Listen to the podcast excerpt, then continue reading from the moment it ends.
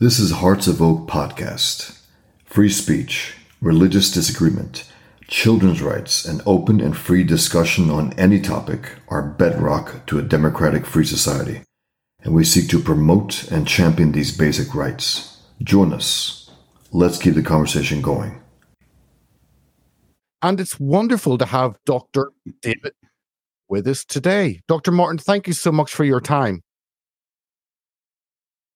Peter, it's an honor to be here. Great to have you. I had the privilege of seeing you in person in the UK Parliament, and we'll get into that. Back in December, Andrew Bridgen had invited you over to speak along with many others, and people can obviously find you. There is your Twitter handle at Dr. D Martin World. Um, and you're it was actually intriguing. One of the more difficult people I've interviewed to grasp their background. I know you mentioned uh, in one of your videos your background is biology, psychology, sports medicine, orthopedics, and radiology. Um, of course, you're the, the founder and chairman of MCAM, which is international leader in innovation finance. Uh, you have uh, the subject of two internationally awarded documentaries, Patent Wars, which highlights your work on reform of the innovation system and the patent system. And then the other one is Future Dreaming, looking at dialogue between uh, humanity and its optimal interaction in the universe. Uh, just those two films uh, are enough. But if I could um, jump in and I think in one of your interviews you had mentioned you first published a briefing on coronavirus in 2003. Maybe could I ask you, yeah, what how was coronavirus on your radar 20 years ago? Well, the the the good news, Peter, is it wasn't technically as an isolated exercise on my radar. Um, as an isolated thing, it was on a platform that we had developed uh, for inside of our company. The platform uh, MCAM uh, has a, a, very large patent archive, which we use for underwriting financial transactions. And that archive includes patents from 168 countries. It includes patents of every variety. The archive that we have goes back to the 18th century, so it it's it's comprehensive. Um, and in the early 2000s, we decided to put together a monitoring program in that platform to monitor all violations of biological and chemical weapons treaties and to monitor anything that was being done that would suggest that maybe there was something that the public should be concerned about. And so coronavirus per se was not the target of an investigation it was, in fact, one of 64 pathogens that we monitor with weekly regularity so that we can see what people are doing, what economic interests are being filed around either pathogens or how they get distributed or how they get countermeasured or how they get immunized or whatever. We just monitor all this stuff. And what we found alarming was a patent application that was filed in 2002 by Ralph Baric at the University of North Carolina, Chapel Hill, where he filed a patent on what was called infectious replication defective clone of coronavirus. Now, people familiar with history will know that the official SARS outbreak was 2003. So we thought that it was very bizarre that we had a patent on a genetically modified coronavirus that preceded by, in this particular instance, three years of funded research from NIAID, Anthony Fauci's organization. We just thought it was interesting that a project funded by NIAID that gave rise to a patent on a weaponized form of a pathogen was the then giant surprise that we had a allegedly a pandemic that was started after all those things happened. And Peter, the problem about this is just the historical the historical time frame. I mean, you can't you can't pretend to ignore the fact that humans and bats and other civets and other, you know, animals have have gone through existence for thousands of years, probably exchanging all kinds of of of cooties with each other. We in 2002 patent a weaponized version of a thing, and then a year after the patent, we have a human outbreak of the thing that the thing said it was patented to do. So, so the reason why that was an alarm was because it should be alarming to anybody who hears this. This was not an accident. This was not in in 2003. This was not some sort of oops. How how on earth did this transfer of of information happen? It actually happened after humans spent three years modifying a thing. And the giant shock that didn't surprise us was the only places where a significant presence of what was allegedly the disease happened happened to be where the people who were doing the modification of the genetic material were working. So this was not some sort of escape thing from a, a bat cave. It was kind of easy to map. And our problem, Peter, was really simple. People were pretending like this was a a giant novel surprise, but remember that just 2 years earlier, the United States had perpetrated the anthrax attack on its own population. This is not an allegation. This is confirmed by all the evidence. The U.S. Department of Defense weaponized anthrax and that weaponized anthrax was circulated in the population in September 2001. And so here we have two things. We have the anthrax attack in 2001. We have this this biological modification of what was called this infectious replication defective clone of coronavirus. And we saw all of that marching into this bizarre legislative program, which ultimately became what we call the PREP Act in the United States in 2005, which was the justification to give the manufacturers of drugs total product liability for pandemic response. Now, why is that a problem? It's a problem for a very simple reason. It's a problem. We shouldn't create the problem and then give people the opportunity to enrich themselves to the tune of a $100 billion for allegedly solving the problem that we created. That, that shouldn't be an acceptable thing. And so our briefing started then. We've been briefing coronavirus ever since. And so when 2019 came around, no big surprise, in April of 2019, when Moderna filed four patent applications in which they referenced an accidental or intentional release of a respiratory pathogen. While in 2018, Moderna had been fighting a lawsuit with the the owners of the patents on lipid nanoparticles, um, you know, we put one and one together and figured out that guess what? One and one turns into two. It's not a surprise. And and that's why I've I've tried to point out that, you know, coronavirus is one, as I said, of 64 pathogens that we monitor. And not a giant surprise. We saw this coming. Um, I want to get into following the money, and uh, you've spoken about that very recently. But actually, yeah. following the patents, which is something quite different and something yeah. you've uh, talked about and and have done. I mean, has enough been asked about this by I mean, we've seen different committees on Capitol Hill. Uh, there's very little discussion anywhere else. It seems to be there are conversations with with some politicians who understand uh, that the dangers of what has happened. Uh, has enough been asked, or simply can no. that question not be asked because it destroys the whole setup of the industry? Yeah, so we have to unpack that question probably from two different angles. The first angle is funding. Um, the fact of the matter is, the pharma industry in the US and in Europe is the most financially robust lobbying organization. Um, one only has to spend a small bit of time in Geneva to find out that the entire European Union is entirely bought by pharma. Um, you don't have to spend any time in the United States Congress to find out that the entire Congress in the United States is bought by pharma. Pharmaceutical lobbying currently outpaces all other lobbying by almost three times. Um, so in terms of, and by the way, in that number, I'm including advertising, um, I'm including public influence and overt just graft and corruption, the old fashioned, we're going to buy a vote. So, so all of that.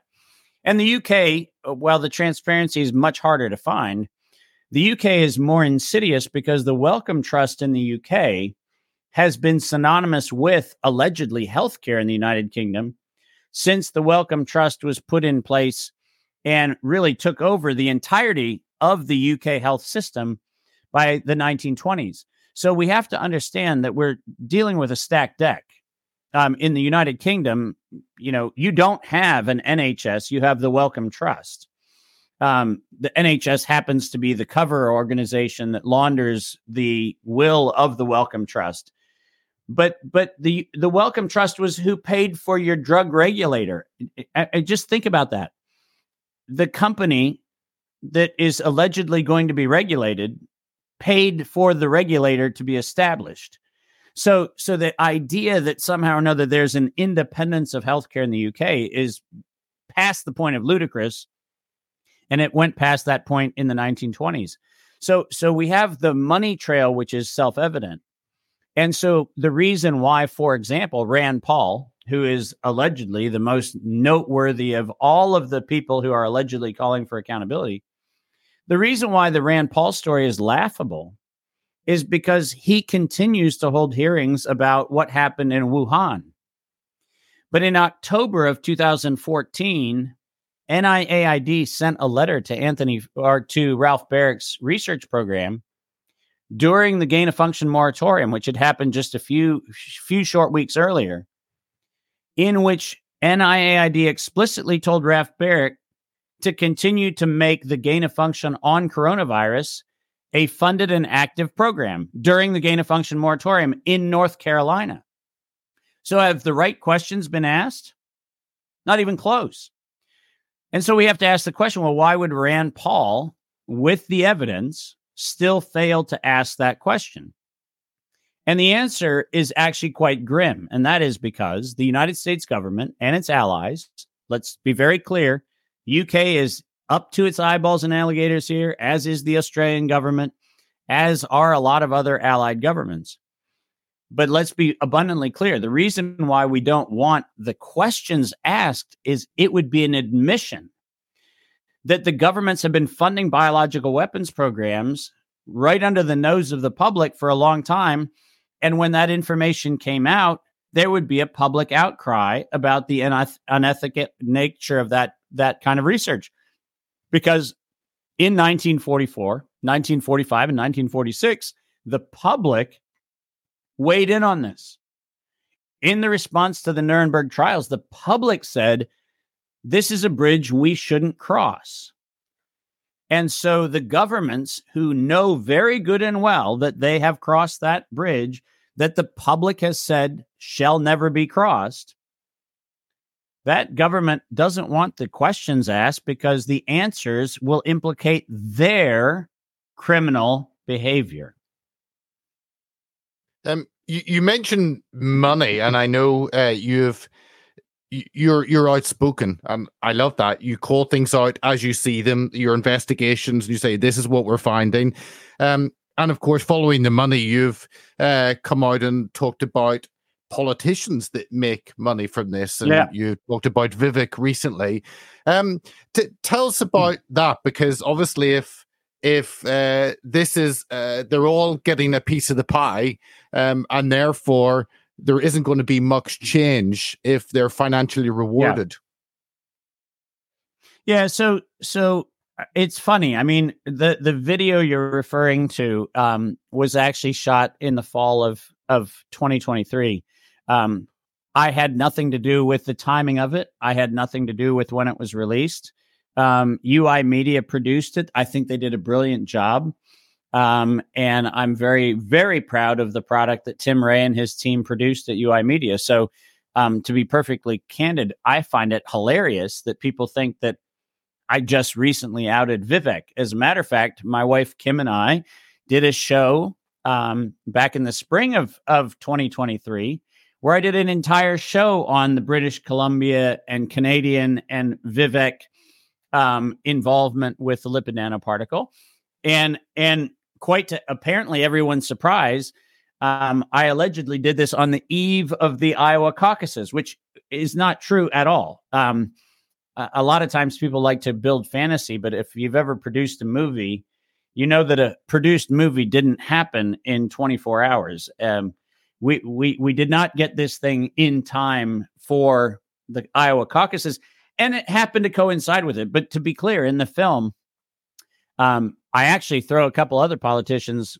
rather conveniently under the bus too. I talk about Ron DeSantis and the fact that he made promises to Zev Zelenko and me about um, pursuing the issues we raised with him, and he broke that promise. Um, I, I, speak very bluntly about the facts because the facts don't need defense. Um, but the fact of the matter with Vivek is that if you go back and you look at the provenance of the company that is where Vivek gets into this story, which is in kind of the the range of 2014 to 2016, which during that period of time, um, Vivek had a company which quite legitimately, and I and I need to point this out, quite legitimately was trying to work on some interventions around hepatitis. Um, the reason I'm bringing this up is the the the issue he was seeking to address and how he was going about it was actually quite a laudable biotech initiative. So I, I don't have a problem with with you know the impulse. I think solving hepatitis is a big problem, and and there's there's a, a lot of need to do that. So kudos to him for doing that. Where I have a problem with Vivek is that he bought Tekmira, and Tekmira was the company out of Uni- University of British Columbia Research, which owned the lipid nanoparticle technology that was developed at UBC. And in addition to owning that, it also had the data on how dangerous lipid nanoparticles were in human circulation. And this is where the problem starts for me. If if um, you look at the trials that Vivek actually did sponsor and did submit, he went after some really tough, um, very difficult to to manage diseases there's an enormous amount of evidence that the technology he was using had significant adverse events. Um, so, so it's not a mystery. There's a lot of adverse events. And so I have a big problem when you start enriching yourself by ultimately then acquiring what became this rebranded Arbutus Pharmaceuticals, which then became Genevant. And Genevant is where I have the big problem because Genevant was an inside deal funded by the the um, Arbutus and the you know Vivek's various funding sources. But that was an inside deal which specifically took the lipid nanoparticle out of hepatitis research and specifically put it into a, ver- a variety of other programs, including and specifically naming gene modification, DNA, and RNA injections. Now, that's where I have the problem. And I have the problem that we have a company that not only was grossly overvalued, um, if you look at their financial statements, look at how much revenue they got versus what the market was priced at.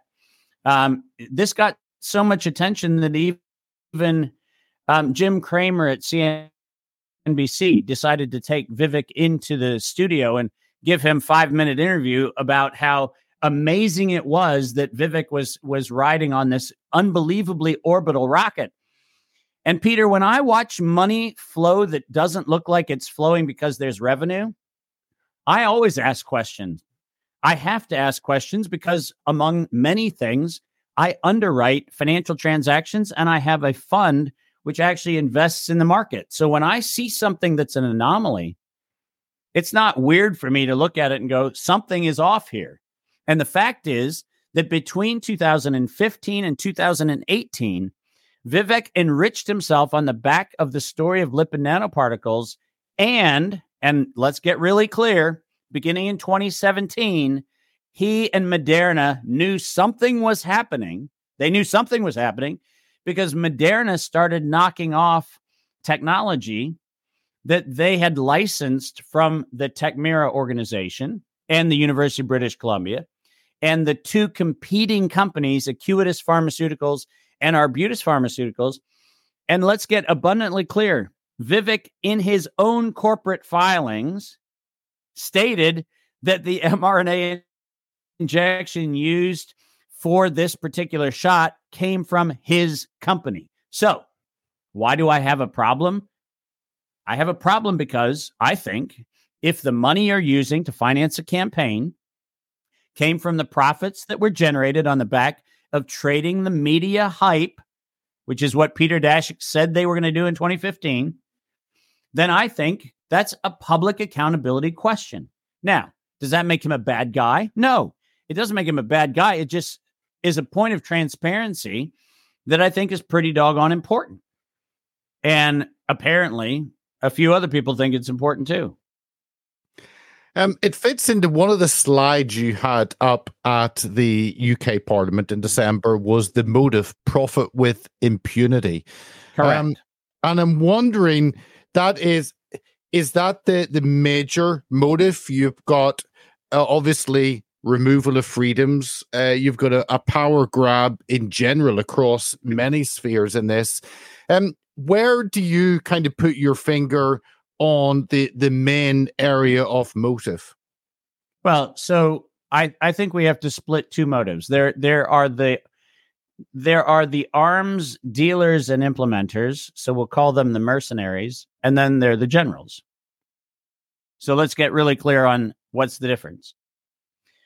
The the arms dealers and generals are the pharmaceutical companies and their funding sources. So I've already said, you know, Rockefeller Foundation, unquestionably in the early 1900s, Wellcome Trust, unquestionably also in the early 1900s, the, the Gates Foundation in their undisclosed settlement with the United States Department of Justice after being found guilty of criminal um, racketeering and antitrust.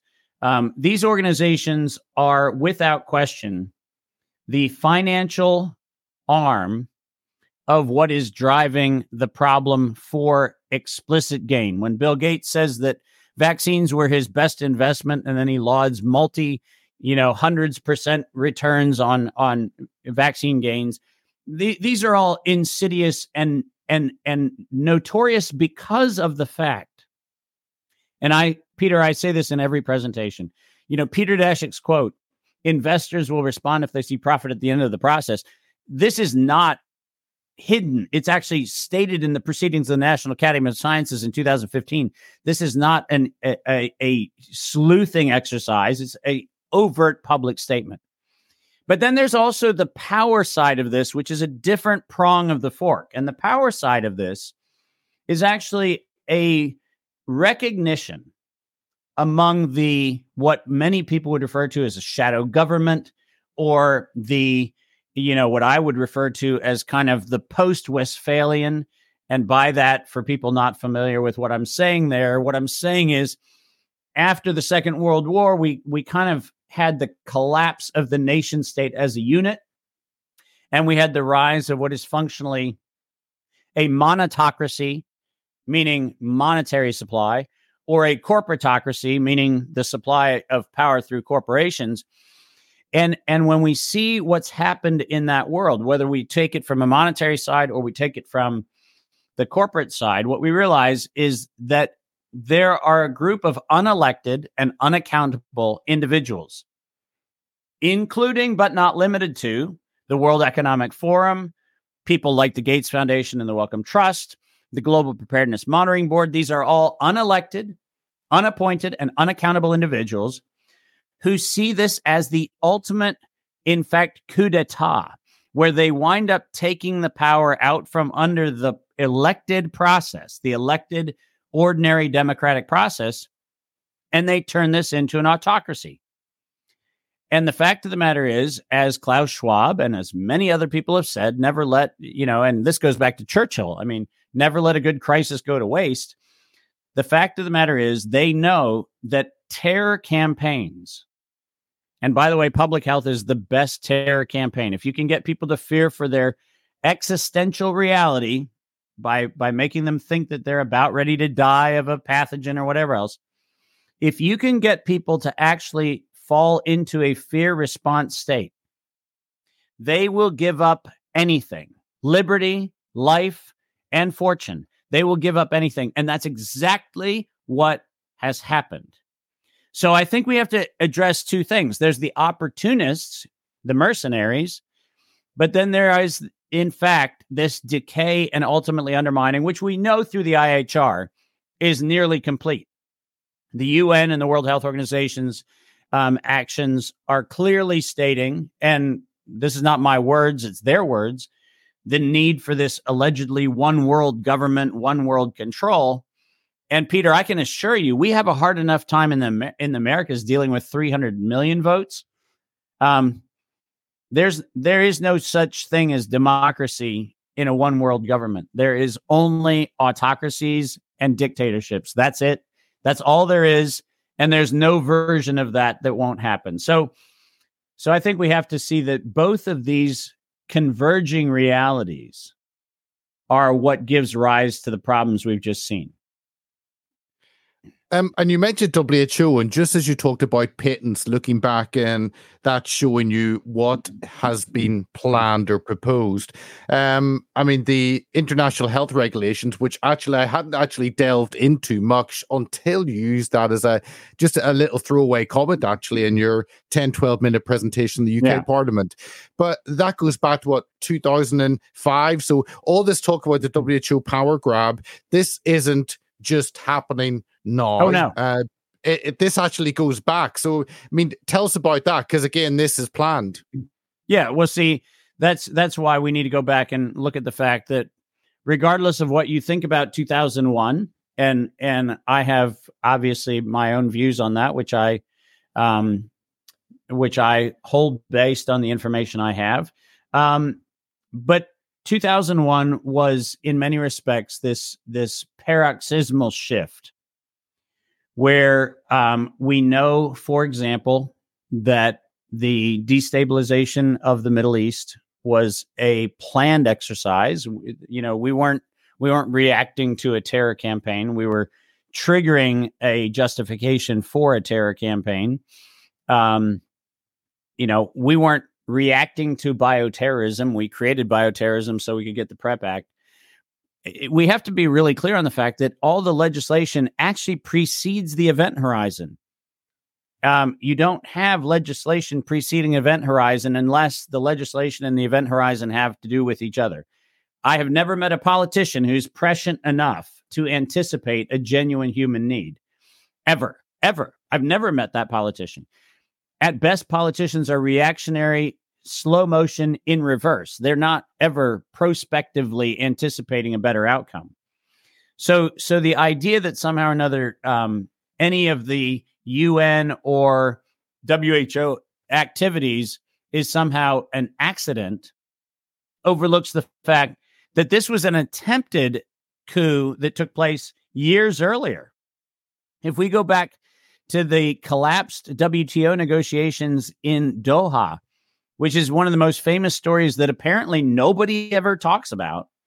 We realized that the reason why the non aligned countries became non aligned, so we're talking about the BRICS, Brazil, India, Russia, China, and others.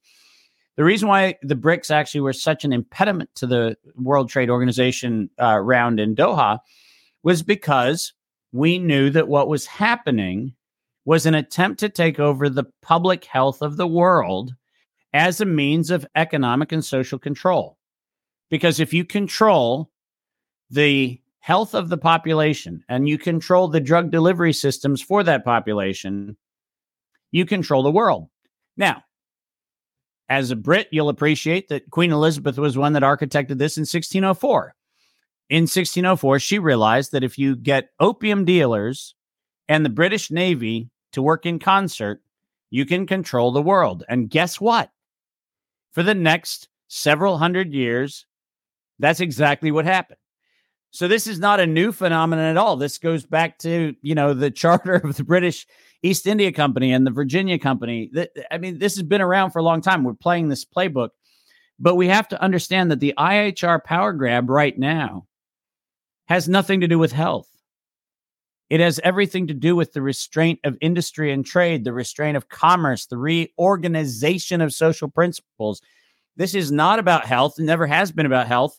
And if you look at the records all the way back to the Doha round of the WTO, so that's another 10 years back, what you find is that there has been an absolute attempt by the part of a very small group of people to turn this um, this this financiatocracy, this corporatocracy into a full blown takeover of the world, and that is exactly what they're on the eve of doing.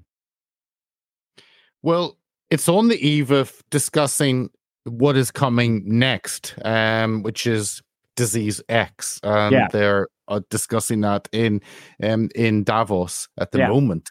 Um, and supposedly have vaccines being uh, rushed through and prepared for something that we don't actually know. Talk to us when, when you see that play out. Um, how, how, how do you explain that to, yeah. uh, to the public? Well, so so everybody and Peter, you can put it in the show notes. Um, there is the equivalent of Event 201, which was, as you know, the the October 2019 dry run of coronavirus. Um, there is a program that was funded also by Dustin Moskovitz, the co-founder of Facebook, like he did Event 201.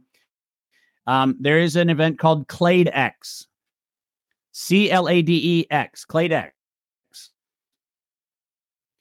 Just like the Event 201 people, Disease X, Clade X, the brand's already there, the material's already there, everything about it is already out there, and they have the full desktop exercise already done. So, should we be surprised that they're using the brand that they already branded? Not at all.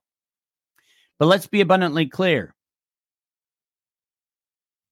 There is no disease X, just like there was no coronavirus pandemic.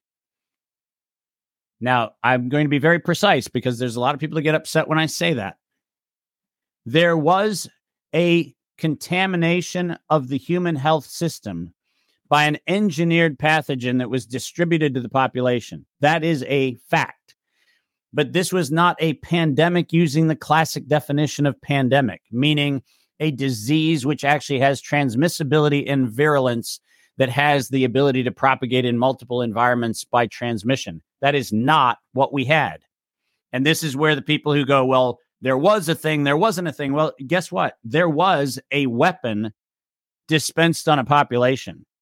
The vast majority of that weapon was delivered through a syringe, but that weapon was delivered in aerosolized form and in direct contact form. And there's a whole bunch of ways we already know. Remember that in the spring of 2020, the CDC and FDA were shocked when they found out that nasal swabs that were being sent out for testing were contaminated with coronavirus. You know what? That's not an accident because three years earlier, DARPA funded a company that actually had the ability to put a pathogen on a nasal, nasal swab. And that company is actually a matter of public record. So this is not some sort of oops, I don't know how it happened. It actually was designed to happen. My point is simple we have a situation where what this disease X thing is supposed to be is the next terror campaign to say, if you thought coronavirus was bad, this one's going to be worse. And the answer is it, it's not. Now, Peter, a dry run happened, and most people don't even know about this just a few months ago.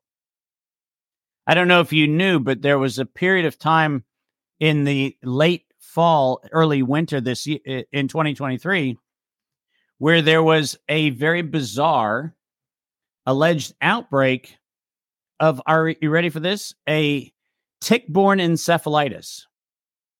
Now, it turns out that if you look at where the research on that tick-borne encephalitis was happening, it was happening predominantly in the Ukraine with US funded military biological research institutions.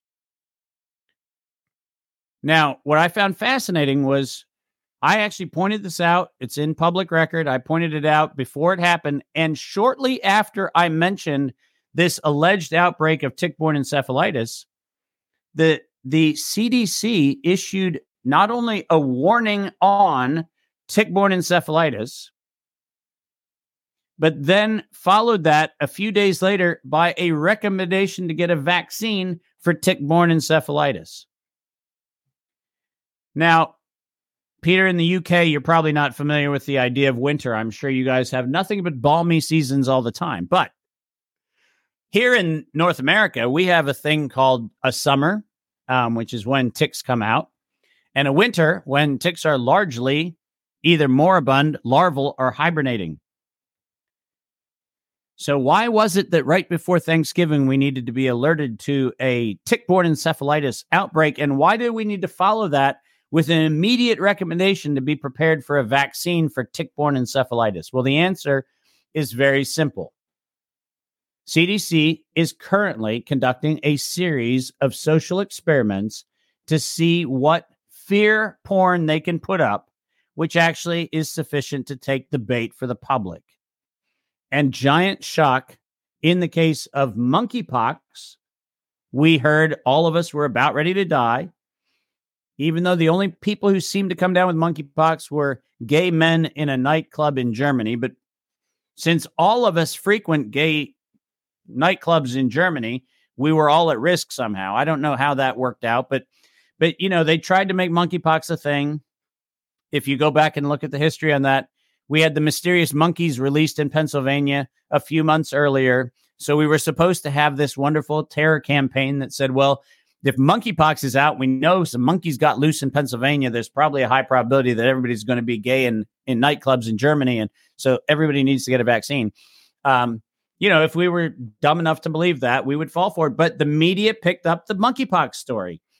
The media, for whatever reason, didn't pick up the tick-borne encephalitis story, despite the fact that we have um, reports that came out of the Ukraine that we had several hundred people who lost balance, who had high fever, who had all kinds of problems that actually are consistent with Siberian tick uh, encephalitis. And the media, for whatever reason, didn't pick up on that because they were distracted by, oh, that's right, a bunch of other things that had nothing to do with this particular issue. And we turned it into a news cycle during that period of time that had to do with public officials and everything else. But the fact of the matter is, this is a market test. J- Disease X doesn't exist.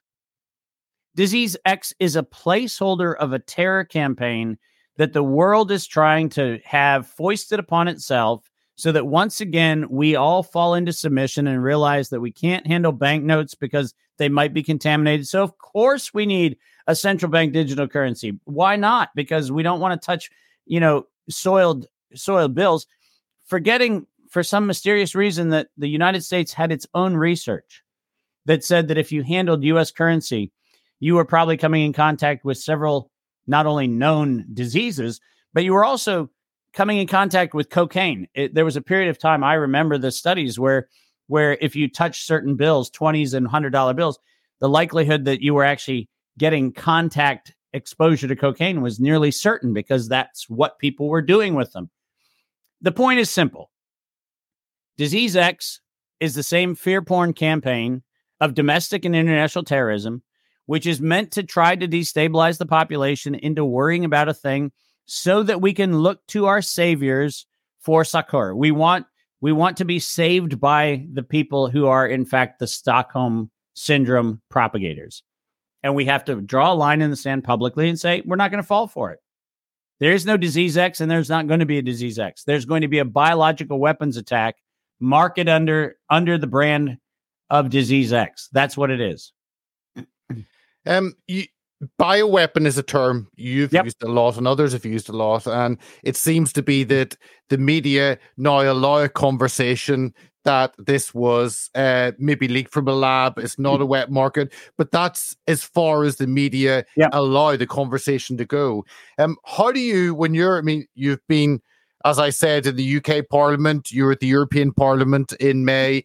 Uh, w- when you are at those type of events and bringing this concept i mean how do you leave those influential individuals with uh, an understanding and acceptance that actually this is something different than you've been told this is a bioweb because that's something that many people will recoil at yeah well listen i mean let's i i, try to remind people that peter daszak in his cv in 2005 received funding for synthetic coronavirus biohacking under the title Biowarfare Enabling Technology. Let's go ahead and say that one more time. Peter Daszak got funding from the United States government for synthetic coronaviruses for biowarfare enabling technology. So, is Dave Martin calling it a biological weapon? No, Peter. If you actually say biowarfare enabling technology, Ironically, that means that you're violating federal statutes in the U- United States Federal Code, and you can't sugarcoat it. So people don't like that I pointed out. But they should not like biological weapons a lot more than me pointing out that that's what it is, right? We should remember that after 1944, we, the global community, said we would never tolerate this again. I, saying biological weapon, am not the problem. The problem is Ralph Baric putting biowarfare enabling technology on his CV and getting funded by DARPA and getting funded by MITRE for biowarfare enabling technology. This is not Dave Martin's opinion. This is not playing games with words. This is actually reading the black and white on the paper. And what irritates me is people are actually looking at the evidence of the crime and trying to justify it by coming up with a good motive. Biowarfare enabling technology should never be funded on Earth. Gain of function research on dynamically improving the lethality of a pathogen should never be done on Earth. This is not Dave Martin's opinion. This is the will of the global community in 1946. I'm not making that statement. We collectively, as billions of people, said we were not going to tolerate it. And you know what we're doing? We're trying to wordsmith what Ralph Baric might have possibly meant when he said biowarfare enabling technology. He might have possibly said that he was trying to save the world from a pathogen that he had created. That's BS. That is absolute BS. And I'm frustrated with the fact that to date, not a single politician, not one, nowhere on this planet, not a single politician has read that into the record. That's an embarrassment to humanity. And that's an embarrassment to all of the global citizenry that should be calling for that from every elected official. Why is it that we have to dance on this thing? Why is it that we're too scared to read a published CV and call that a fact? This isn't my opinion, never has been my opinion. This is an unequivocal fact and we must call for public accountability. And I, for one, won't shut up until people realize there is no justification for that. Um, well, that and that's why I I wanted you on so badly, um, and that's why I've thoroughly enjoyed your um your Twitter and the many interviews uh, because you're someone who calls things out and has that boldness. So I I do appreciate your time today, Dr. David Martin. Thank you so much for giving us uh, some of those insights um in your research. So thank you so much. It is an honor, Peter, and thank you for getting the word out. I appreciate everyone who amplifies the message so they can be heard. I appreciate that. If you like what we do, sign up to our mailing list, donate, share, and subscribe to our many platforms at heartsofoak.org. Thank you for listening.